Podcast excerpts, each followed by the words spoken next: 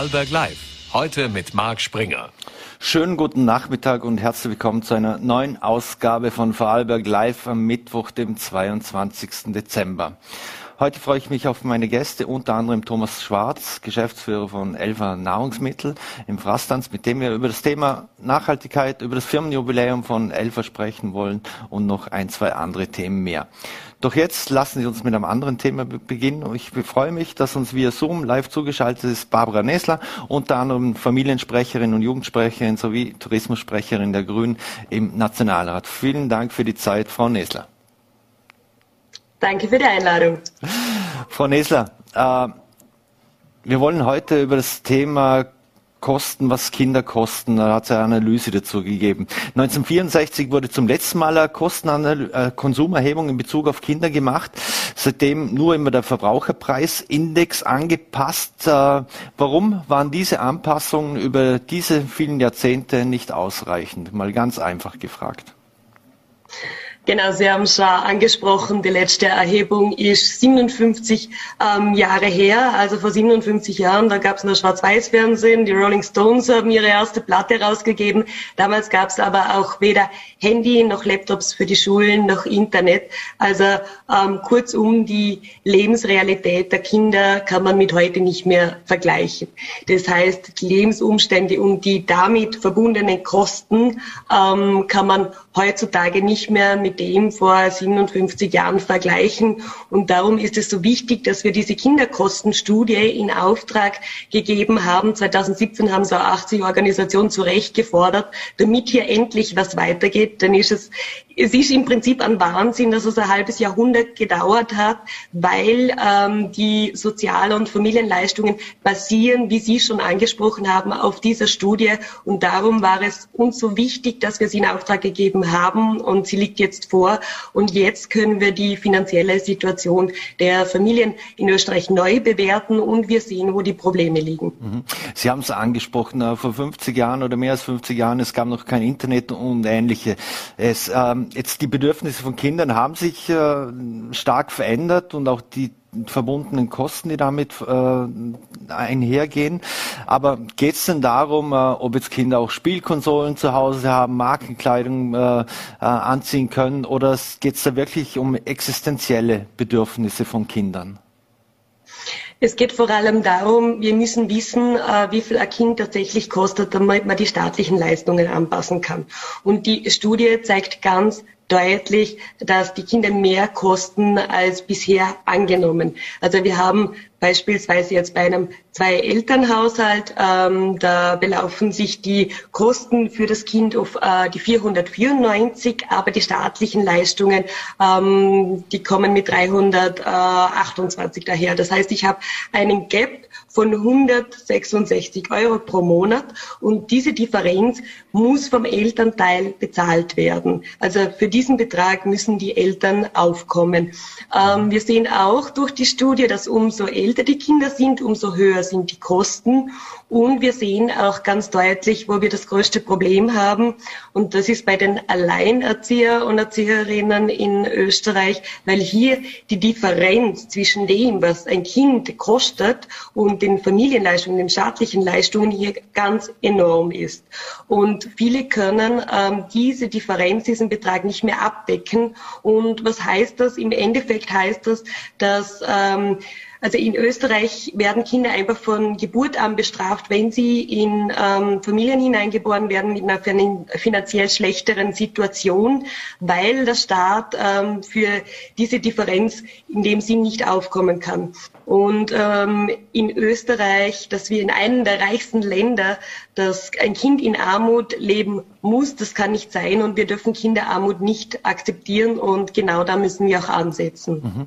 Heißt das, wenn, wenn dieses Gap besteht, sollte man das immer wirklich monetär ausgleichen? Sollte da der, der Staat dafür aufkommen oder sollte man auch über Sachleistungen und ähnliches nachdenken oder ist das gar kein Thema? Also für mich ist klar, dass der Weg Richtung Kindergrundsicherung gehen muss. Derzeit haben wir in Österreich ein Flexelteppich ähm, vor einzelnen Maßnahmen, wo an verschiedene Indikatoren geknüpft ist. Ähm, aber wie wir sehen, reicht es einfach nicht aus, weil jedes fünfte Kind in Österreich ist von Armut ähm, betroffen. Und was wir brauchen, ist eine Grundsicherung, ähm, bedarfsgerecht für jedes Kind, damit wirklich jedes Kind in Österreich die Möglichkeit auf ein gutes Leben hat und dass wirklich alle die gleichen Chancen haben. Ähm, das ist der Weg, wo wir in Österreich hin müssen. In Deutschland ähm, mit der Ampelkoalition überlegen sie sich ein ähnliches Modell. Und ich glaube, dass das sehr, sehr richtig und wichtig wäre, dass wir in Österreich in die gleiche Richtung gehen würden. Mhm. Ähm, wenn Sie das Thema Kindergrundsicherung ansprechen und Sie haben Deutschland angesprochen, das wurde dort im Koalitionsvertrag äh, festgehalten. Jetzt bei uns hat man den äh, Familienbonus erhöht, das kostet ungefähr 500 Millionen Euro. Äh, heißt das, dass diese 500 Millionen Euro falsch verteilt werden, weil es ist ja oft die Kritik da, dass eigentlich nur Besserverdienende hier zugute, dass dieser vor allem Besserverdienenden zugute kommt?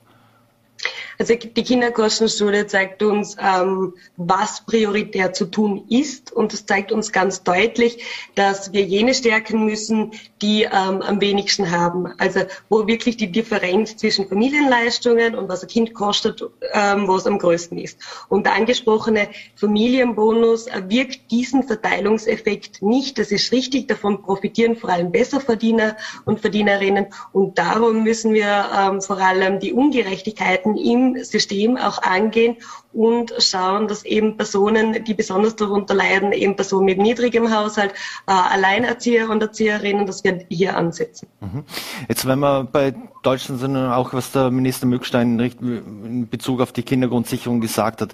Also in Deutschland wäre es ja auch so geplant, dass ein Fixbestandteil ist und ein einkommensabhängiger Bestandteil. Was ist da jetzt so sehr anders wie bei der Familienbeihilfe und dem Familienbonus?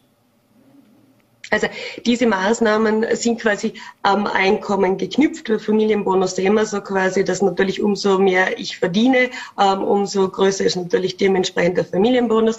Ähm, das, wo wir hin müssen, ist im Endeffekt äh, Umverteilung äh, im System selber, dass wir die Personen, also die Kinder vor allem von den Personen unterstützen können, die es eben brauchen. Und da gibt es verschiedene Maßnahmen, die einfach zielgerichteter ähm, treffen können, weil wir dürfen nicht vergessen, ähm, Kinder, die von Armut betroffen sind, das heißt nicht einfach nur, dass sie wenig Geld äh, haben, sondern das sind jene Kinder, die auch zum Teil leider sozial ausgegrenzt werden, weil es sind die Kinder, die 10.000, die beispielsweise nicht mit auf Schulausflüge gehen können. Es sind die 43.000, die ähm, keine Freunde zu sich nach Hause einladen können. Und es sind die 20.000, die eben ähm, wichtige Anlässe wie Geburtstag nicht feiern können. Und das ist unser, äh, unsere Priorität, dass wir hier genau ansetzen, um diese Kinder besser absichern.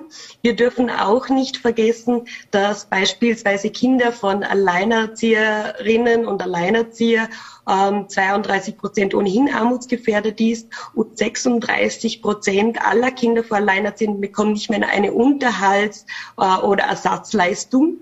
Und ähm, das ist der erste dringende Schritt, den wir setzen müssen. Die Regierung hat sich dazu committed, Kinderarmut zu halbieren. Und ähm, der erste Schritt ist, dass wir diese Lücke dringend schließen. Seit 2008 übrigens ist das in jedem Regierungsübereinkommen enthalten, passiert ist nichts.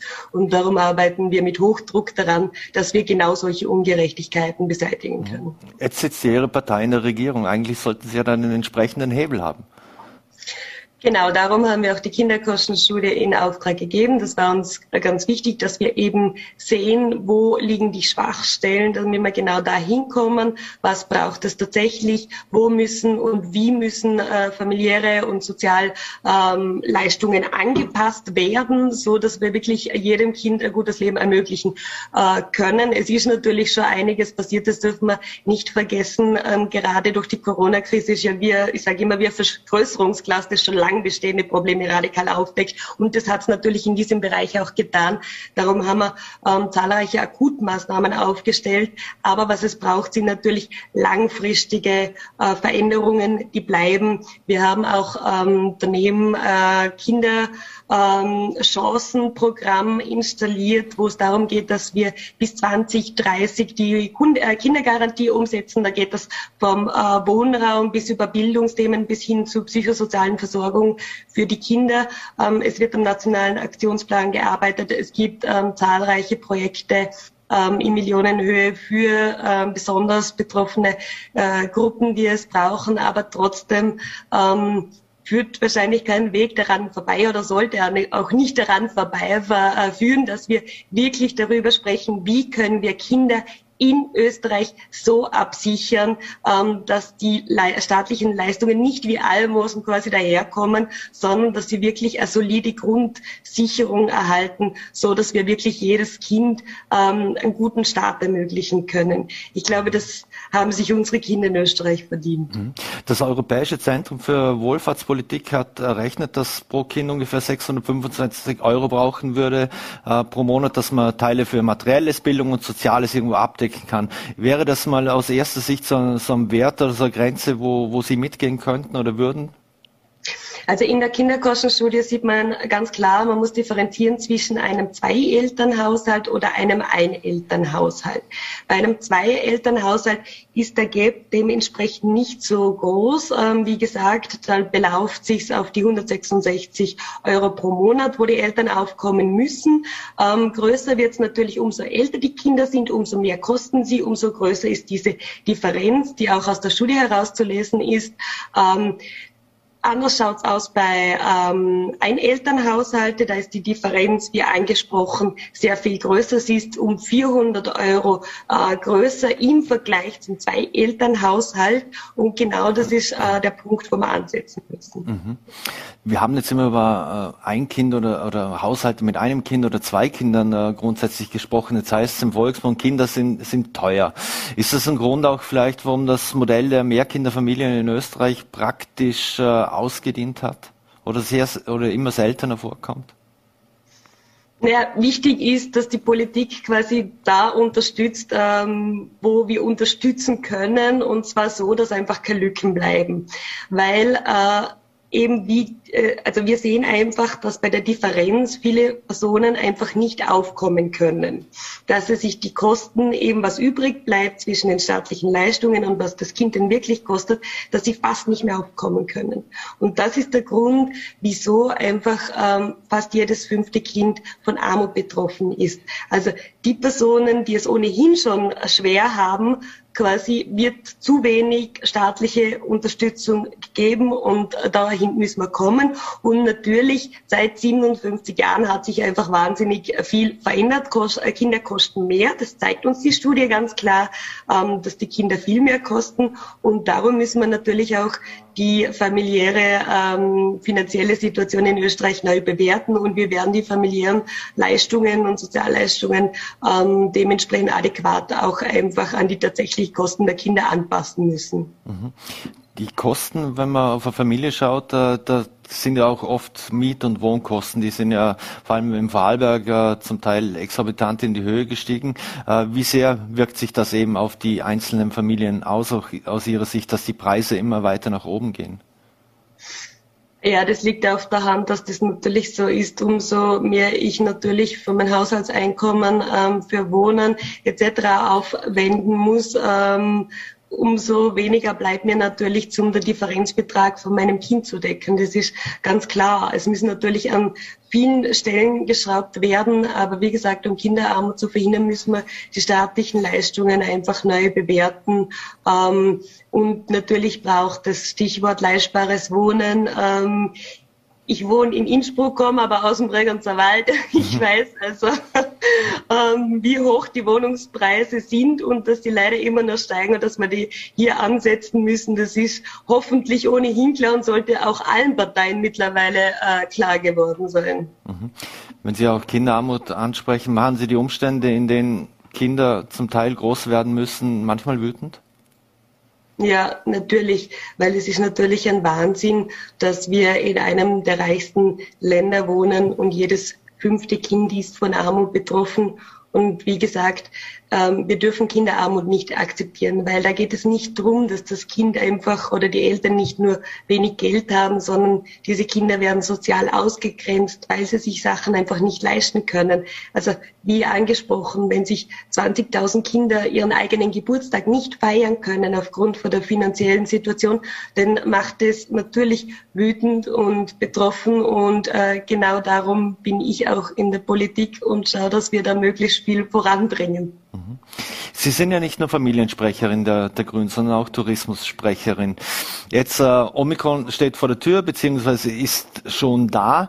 Äh, jetzt haben wir in den letzten Tagen natürlich auch die Meldungen aus Salzburg und Innsbruck gesehen, wo tagtäglich irgendwelche Flugzeuge aus Großbritannien und, und ähnliches landen. Äh, steuern wir da unwillkürlich auf ein neues Ischgl zu?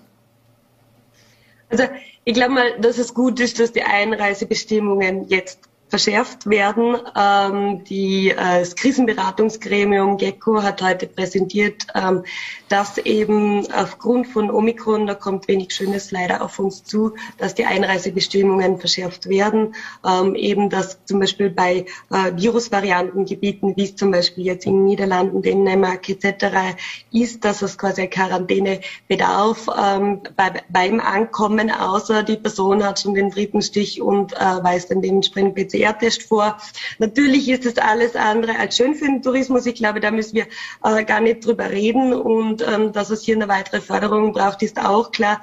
Aber das Ziel oder die Priorität muss immer die Gesundheit der Bevölkerung sein. Und unser Job in der Politik ist es nicht das zu tun, was das beliebteste ist, sondern unser Job ist es, das zu tun, ähm, was das Beste für die Bevölkerung ist. Und ich möchte noch gleich dazu sagen, ich halte es auch nicht für ähm, besonders notwendig, beispielsweise, dass jede Verschärfung aufgrund von Omikron auch mit einem äh, fußballähnlichen Gegröle ähm, begleitet wird vom beispielsweise Tourismussprecher der ÖVP, von Franz Hörl.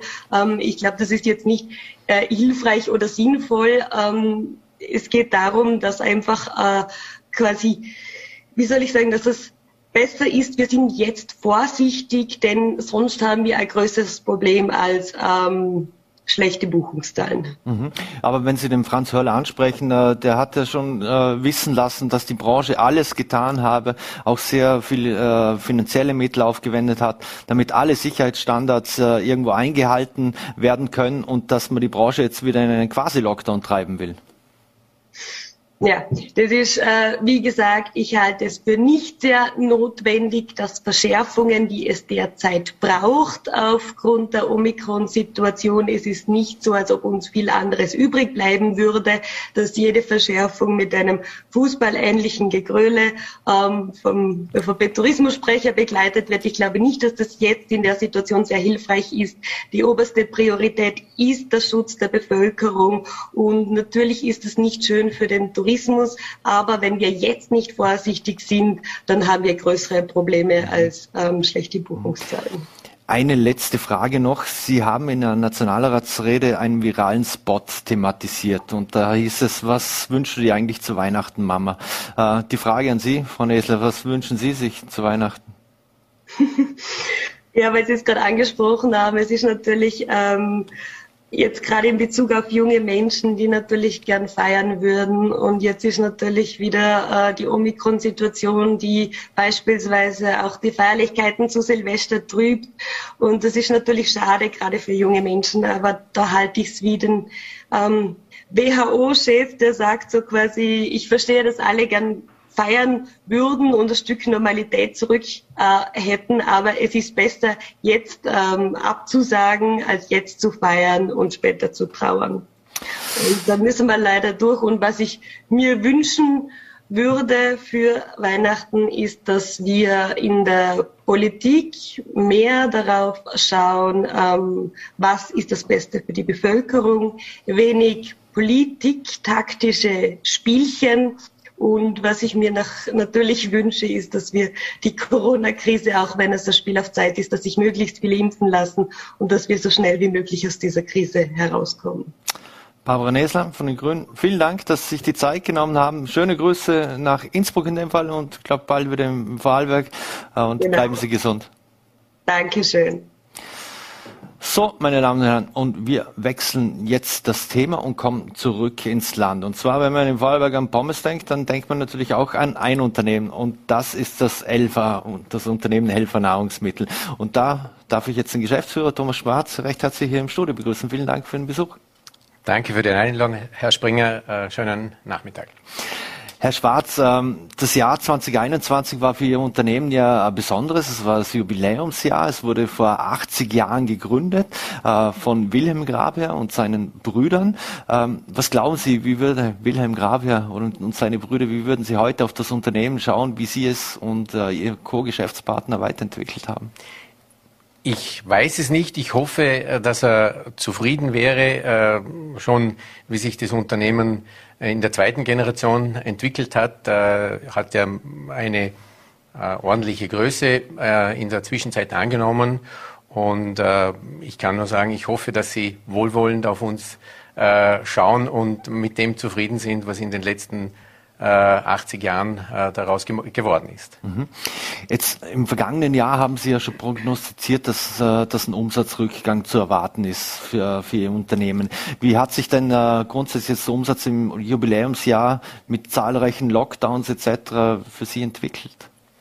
Also das Jahr 2020 äh, hatten wir knapp äh, 10% Umsatzrückgang äh, durch die damals äh, eintretende Corona- Pandemie und die damit einhergehenden Probleme wie Lockdowns etc. Äh, es hat sich im Jahr 21 äh, der Umsatz wieder etwas gebessert. Wir sind noch nicht ganz fertig. Äh, also es gibt umsatztechnisch wieder ein Plus, aber die Herausforderungen in diesem Jahr sind durchaus herausfordernd weil insbesondere äh, der Lockdown im Frühjahr bis in der Gastronomie, die, äh, das mhm. für uns ein sehr wichtiger Geschäftszweig ist, äh, nicht absehbar war, dass das bis in April gehen würde und jetzt im November wieder ist und mhm. wer weiß, was im Jänner mit äh, Omikron etc. noch kommen wird. Also es bleibt mhm. spannend. Hm. Viele Menschen werden wahrscheinlich jetzt nur daran denken, dass sie ihre Produkte in den Lebensmittelläden sehen. Jetzt weiß man im Lebensmittelhandel grundsätzlich sind ja die Umsätze nach, nach oben gegangen. Aber das heißt in dem Fall, weil sie auch äh, sehr viel Kundschaft und ein sehr wichtiger Zweig für sie in dem Fall die Gastronomie ist, äh, dass, dass sie daher ähm, äh, ein gewisses Gap hatten. Richtig, also wir sind äh, europaweit im äh, Großhandel mit unseren Elfer-Produkten vertreten, äh, was für uns das wichtigere Geschäftsfeld ist, wie wenn die Elfer-Packungen im Supermarkt stehen, was natürlich auch wichtig ist, aber vom Volumen her ist die Gastronomie äh, europaweit wichtiger und das hat uns, äh, da haben uns die Lockdowns und die Einschränkungen, äh, wie wir jetzt auch vorhin gehört haben, natürlich getroffen. Und die Unsicherheit äh, macht nicht nur die Gastronomen nicht froh, sondern alle Zulieferer der Gastronomie, sei es der Großhandel und die Hersteller der Produkte äh, mhm. ebenso.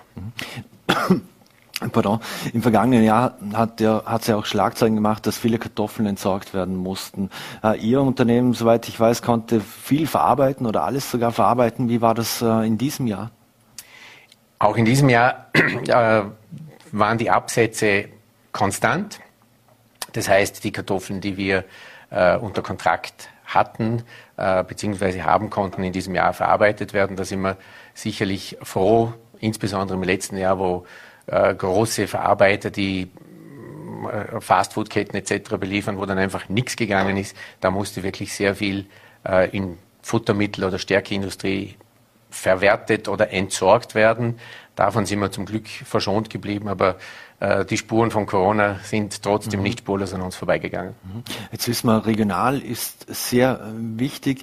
Ähm, können Sie mit dem, was im Vorarlberg äh, produziert wird an, an Kartoffeln, äh, können Sie das, äh, wie viel könnten Sie da verarbeiten oder verwenden Sie die auch oder haben Sie, äh, beziehen Sie die Kartoffel aus anderen Gebieten?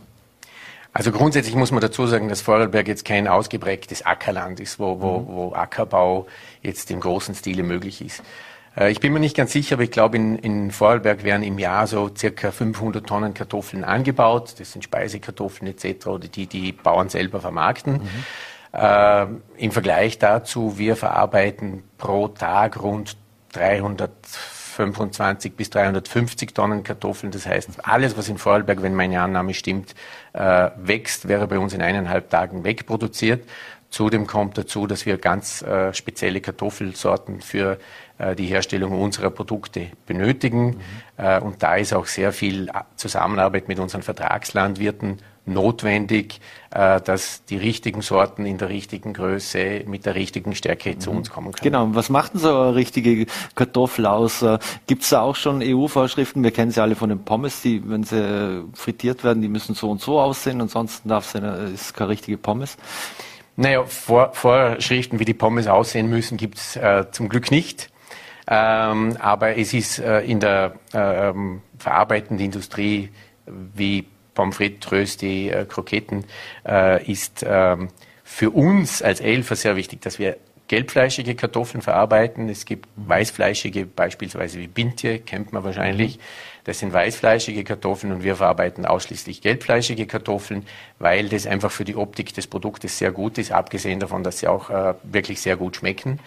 Äh, zum Zweiten ist der richtige Stärkegehalt äh, sehr wichtig, weil wenn die Kartoffeln zu wenig Stärke haben, dann werden die Pommes, da können Sie sie frittieren, äh, bis sie schwarz sind, die werden nicht knusprig. Mhm. Und äh, jedes Kind, jeder Erwachsene, der doch immer wieder mal gerne Pommes isst, äh, möchte natürlich knusprige Pommes und da ist der richtige Stärkegehalt notwendig. Äh, dann sollten die Kartoffeln natürlich eine entsprechende Größe haben. Das heißt, das, was in der Speise Kartoffel fein ist, dass man sagt, so fünf, sechs, sieben Zentimeter, das ist bei uns schon die untere Grenze, weil aus einem fünf Zentimeter Knöllchen, das dann noch geschält wird, irgendwie so ein langes Pommes herauszubekommen, ist mhm. relativ schwierig. Und das sind die Vorgaben, die wir da äh, ganz äh, akribisch bei der Anlieferung prüfen, ob die Kartoffeln diesen Qualitätsanforderungen äh, entsprechen. Mhm. Und dann werden sie bei uns verarbeitet. Mhm. Nicht nur durch, aber auch natürlich sehr durch Corona äh, in den Mittelpunkt gerückt ist. Nachhaltigkeit, Regionalität, Bio und so weiter. Ähm, wie gehen Sie mit die, diesen Themen bei Elfa um? Gut, Regionalität hatte ich gerade kürzlich eine Diskussion. Was ist regional? Also für uns ist die Schweizer Seite des Rheintals wesentlich, wesentlich regionaler wie das Burgenland. Mhm. Jetzt ziehen manche bei Regionalität die Grenze um den Staat herum was aber mhm. so nicht ist.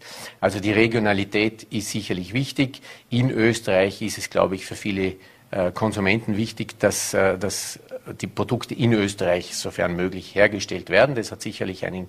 äh, gewissen Stellenwert. Und ähm, Jetzt müssen Sie mir nochmal auf die Sprünge helfen, der zweite also, Teil weil, der Frage. Weil eben Bio und Nachhaltigkeit so wichtig sind äh, durch die Corona-Krise und auch das, das Thema Bio grundsätzlich, äh, wie Sie damit umgehen. Bio äh, ist für uns definitiv ein Zukunftsthema, an dem wir dran sind.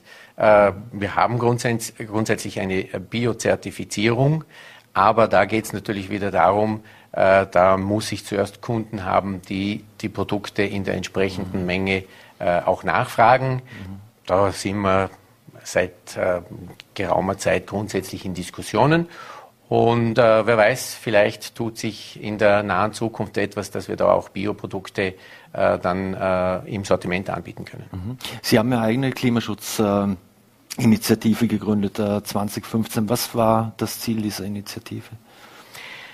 Das äh, Ziel der Klimaschutzinitiative ist äh, der Schutz des Klimas, mhm. Nona, mhm. steckt im Namen drinnen. Und äh, wir äh, haben uns Ende 14 entschieden, ab dem Jahr 2015 äh, die CO2-Emissionen unserer Produkte auszugleichen. Das heißt, das Ziel ist zum einen zu vermeiden und zu reduzieren, überhaupt, äh, was an CO2 ausgestoßen wird. Und alles, was nicht vermeidbar oder reduzierbar ist, wird dann durch den äh, Kauf von äh, entsprechenden Klimazertifikaten ausgeglichen. Mhm.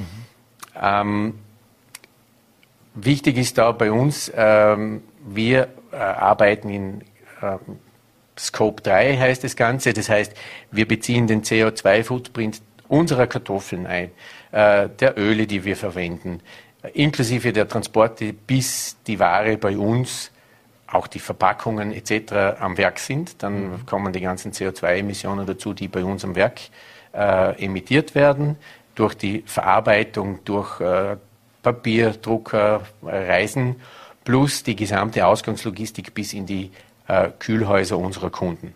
Das mhm. steckt alles in unserem Produkt, äh, CO2-Fußabdruck drinnen und äh, wird, wie gesagt, alles, was nicht vermeidbar und reduzierbar ist, wird durch Zertifikate ausgeglichen. Mhm. Äh, jetzt ist die Frage, Feigenblatt, ja, kann man sich ja irgendwelche Zertifikate kaufen? Ja, kann man natürlich, aber das grundsätzliche Ziel ist, die Emissionen zu reduzieren und zu vermeiden, was nicht immer ganz einfach ist. Aber in den ersten fünf Jahren ist es uns gelungen, äh, die CO2-Emissionen pro Kilo Kartoffel, das wir einsetzen, um 16 Prozent zu reduzieren.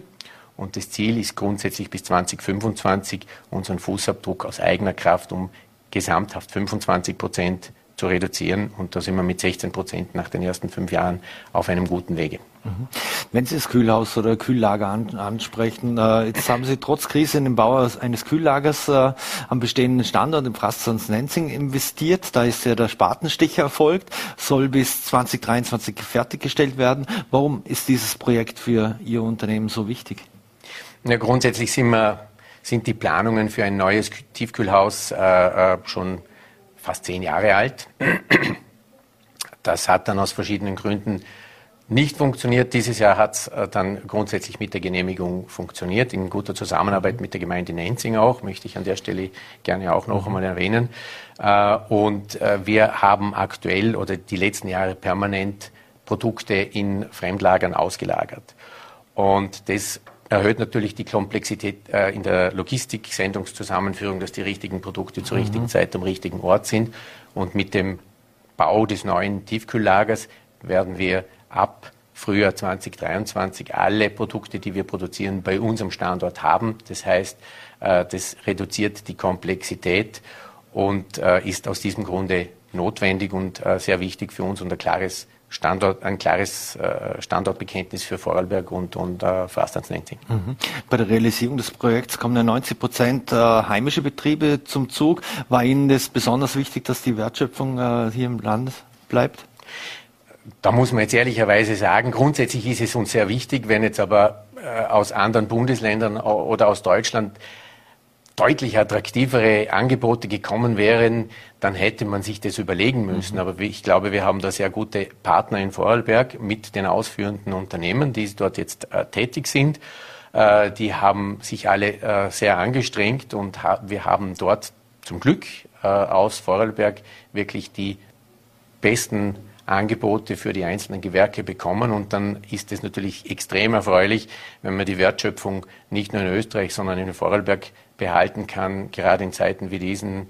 Sie haben es mhm. beim vorigen Interview angesprochen, die äh, Wohnkosten, die Baupreise explodieren und äh, so war das eine große Herausforderung auch für uns, aber es ist mhm. jetzt am Laufen und wir sind guter Dinge. Mhm. Wie schwierig ist es für Sie, äh, Fachkräfte zu finden? Aktuell wird die überall an allen Ecken und Enden gesucht? Ich glaube, da äh, teilen wir äh, das gleiche Schicksal wie fast alle äh, Dienstgeber im Lande, dass es extrem schwierig ist, entsprechend gut qualifiziertes Personal aktuell zu finden. Mhm.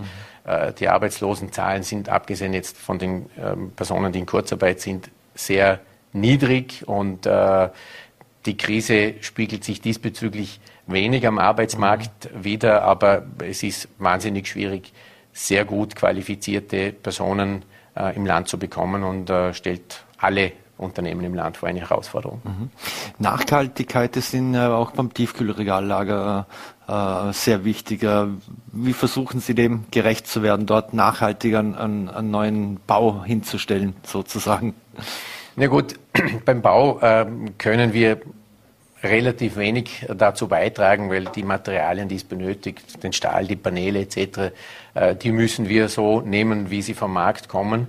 Was wir aber natürlich äh, mit Frühjahr diesen Jahres begonnen haben, da haben wir auf dem bestehenden äh, Tiefkühllager eine 500 kW Peak Photovoltaikanlage in Betrieb genommen und es ist zum einen geplant und auch von der Behörde vorgeschrieben, dass wir in den nächsten, ich glaube, drei Jahren dann auf dem neuen äh, Tiefkühlhaus dann ebenso eine errichten müssen.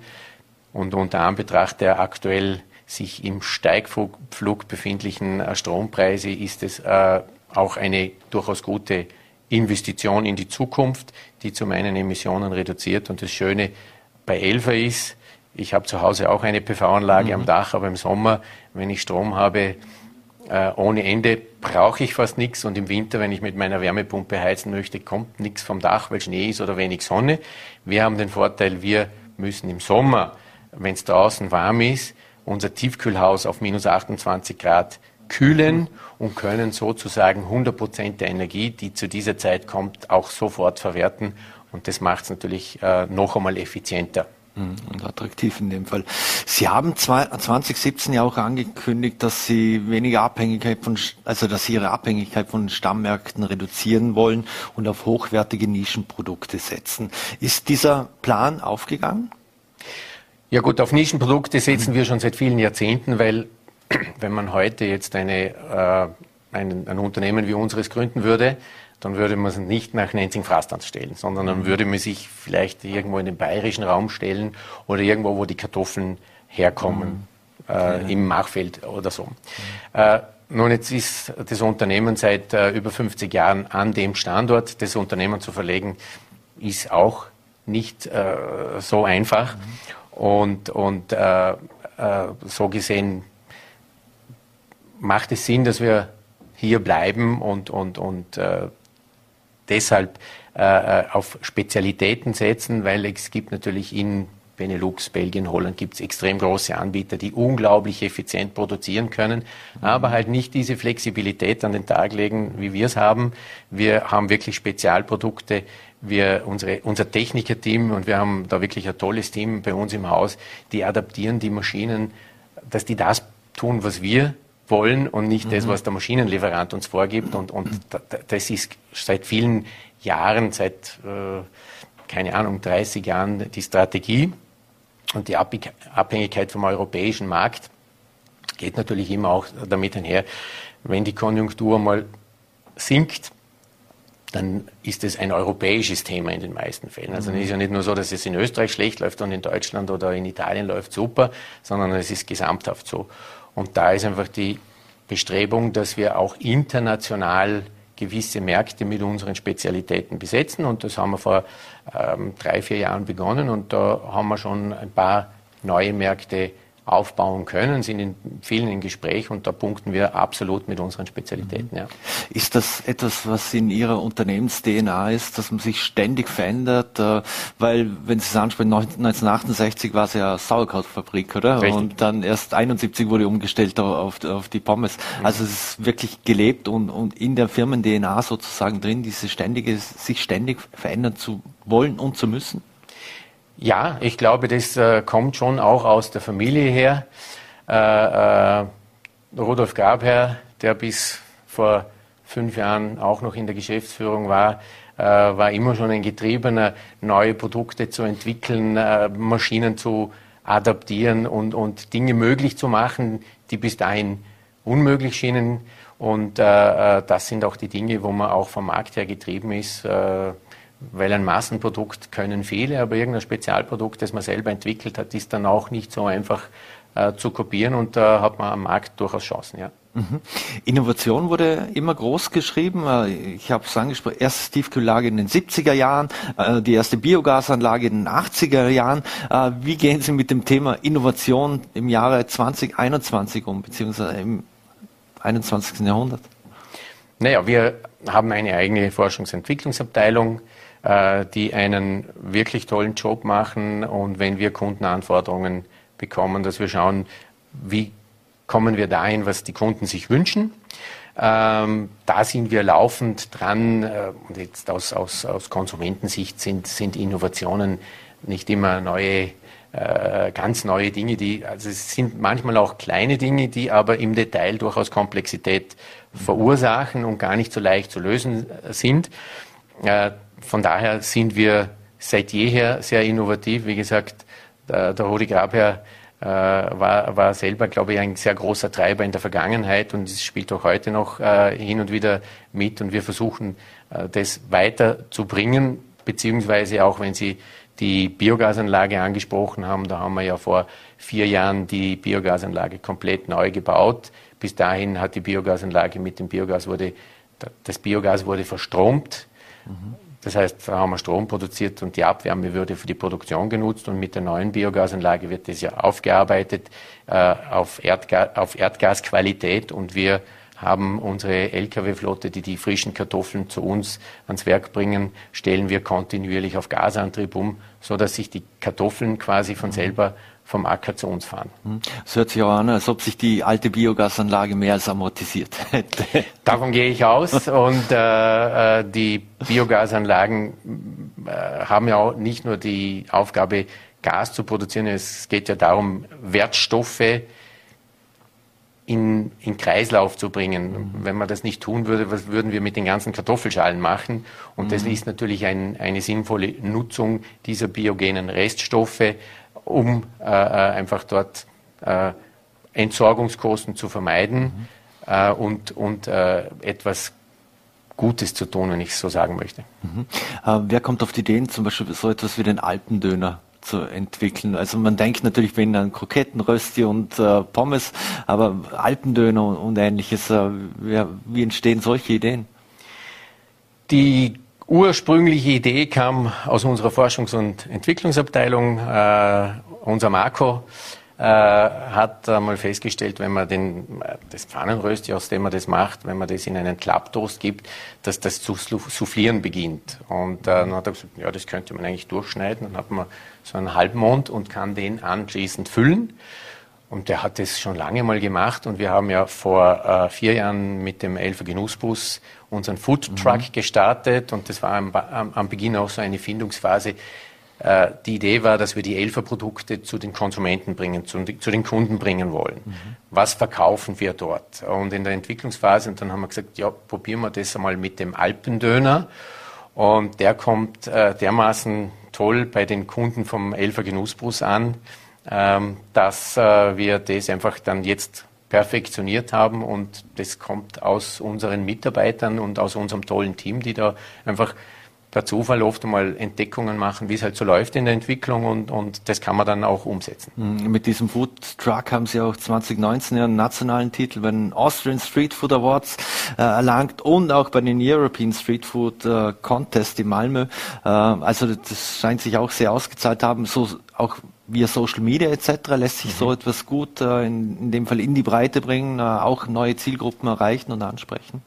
Ja, selbstverständlich. Also die, zum einen haben wir 2019 bei den European Street Food Awards äh, die Auszeichnung zum besten Food Truck Österreichs gewonnen und damit haben wir uns qualifiziert für das Finale in Malmö, wo wir dann äh, beim äh, Best Vegetarian Meal auch in Malmö den Sieg einheimsen konnten, wenn ich das so sagen mhm. darf. Und äh, äh, selbstverständlich ist der Foodtruck beweglich und unterwegs. Also sei das, mhm. wir waren beim, beim äh, Air and Style in Innsbruck, beim Hanenkam-Rennen in Kitzbühel, bei der Messe in Dornbirn. Wir machen verschiedene Caterings bei Unternehmen im Land äh, und dort äh, haben wir wirklich eine tolle Fanbase. Und das Material, wenn man irgendwo auf einem Konzert ist, das eignet sich natürlich hervorragend, um in Social Media verwendet zu mhm. werden. Mhm. Und da haben wir eine tolle Fanbase auf Facebook und auf Instagram, mhm. wo wir wirklich treue äh, Fans haben, die dann auch immer wieder fragen, ja, wann kommt ihr mal dort und dorthin und die uns da folgen. Und das hilft uns, die, die Produkte näher zu bringen und einfach auch die Marke Elfer entsprechend transportieren zu können. Mhm. Ist es eigentlich auch ein Thema, wir kennen es, weil wir auch im Social Media Bereich sind und Influencer und Stars und so. Ich hatte Peter Pfanner mal hier zu Gast, äh, Pfanner Fruchtsäfte, die produzieren zum Beispiel für Capital Bra äh, so einen speziellen Eistee. Ist das in Ihrer Branche auch schon ein Thema, dass äh, jemand wie Capital Bra oder Shirin David oder wie sie alle heißen kommen und sagen, hey, ich hätte gern so also etwas wie ein Alpendöner, keine Ahnung, ein Hamburger Fischbrötchen aus Kartoffeln oder ich weiß es nicht, irgendwas halt. Zu uns sind sie noch nicht gekommen, ist mir auch jetzt in unserem Segment der Lebensmittel bis dato nicht bekannt, aber wer eine gute Idee hat und ein Konzept, äh, ist jederzeit eingeladen, uns zu kontaktieren. Konzept liefern wir nach und dann äh, abschließend noch, wenn wir jetzt einen Ausblick nehmen müssen auf äh, 2021, weil im vergangenen Jahr haben Sie es äh, haben Sie mit Umsatzrückgängen etc. gerechnet? Wie blicken Sie aufs Jahr 2022 vielleicht kurz? 2022 wird äh, garantiert ein sehr schwieriges Jahr. Äh, das werden Ihnen wahrscheinlich alle äh, aus der Industrie oder aus der Produktion im Land oder auch Österreich europaweit bestätigen können. Es ist zum einen die angesprochene Personalsituation ist nicht einfach, aber was momentan wirklich äh, außergewöhnlich und ich kann mich in den 20, 25 Jahren, die ich zurück abdecken kann, aber auch der Rudi Graber äh, hat gesagt, in den äh, 45 Jahren äh, davor, äh, es hat noch nie solche Zeiten gegeben, wo wirklich alles, und zwar exorbitant, viel teurer wird. Mhm. Und äh, das ist nicht mehr irgendwie, ja, jetzt hat man eine Preisanpassung, 1, 2, 3 Prozent, sondern es geht momentan wirklich darum, in vielen Fällen überhaupt die Produkte zu bekommen, dass man die Produktion aufrechterhalten kann und man muss momentan fast jeden Preis akzeptieren und bezahlen. Und das ist extrem herausfordernd und extrem schwierig, weil es natürlich irgendwann darum geht, dass man die Kosten weitergeben muss. Und genauso wie wir keine Freude haben, wenn wir mhm. von unseren Lieferanten Kostenerhöhungen bekommen, haben unsere Kunden auch keine. Und das ist sicherlich das vorherrschende und beherrschende Thema für 2022 dass man überhaupt die Kosten in den Griff bekommt und, und, und, und das alles abdecken kann. Das mhm. wird sehr herausfordernd das nächste Jahr. Eine letzte Frage noch, weil es äh, live reingekommen ist. Äh, die BBC hat äh, berichtet, dass McDonalds in Jap McDonalds Japan gehen die Pommes aus. Könnten Sie da nicht vielleicht aushelfen? Ja, ich fürchte, dass äh, Japan ein bisschen weit ist. Es ist momentan schwierig, Seekontainer zu bekommen. Ähm, und äh, äh, wahrscheinlich braucht McDonalds Japan doch eine ordentliche Menge. Da sind wir wahrscheinlich gut ausgelastet. Aber ich würde McDonalds Japan zu uns einladen. Die sollen mal jetzt die nächsten vier Monate ins Montafon kommen. Da stehen wir mit dem Genussbus äh, in der mhm. neuen Walisera Talstation. Mhm. Äh, da können alle, die den Genussbus noch nie äh, genießen konnten, hingehen und mal einen Alpendöner probieren oder sonst was. Und da sind die Japaner eingeladen, die würde ich auf unsere Kosten dort essen lassen. Und das lässt sich ja wunderbar, ein wunderbarer Skiausflug, neue Walisera-Bahn und dann zum Foodtruck. Das wollen wir ausprobieren. Thomas Schwarz, vielen Dank für den Besuch, dass Sie sich die Zeit genommen haben für Wahlberg Live. Ich wünsche Ihnen frohe Weihnachten, besinnliche Feiertage und vor allem einen guten Rutsch und bleiben Sie gesund. Danke Ihrem Team auch und danke für die Einladung. Danke. So, meine Damen und Herren, und das war's schon wieder äh, mit Vorarlberg Live. Wir bedanken uns fürs Dabeisein, würden uns freuen, wenn Sie morgen wieder einschalten, schalten Voller TV, NRT oder auf Ländle TV. Jetzt einen schönen Abend und bleiben Sie gesund.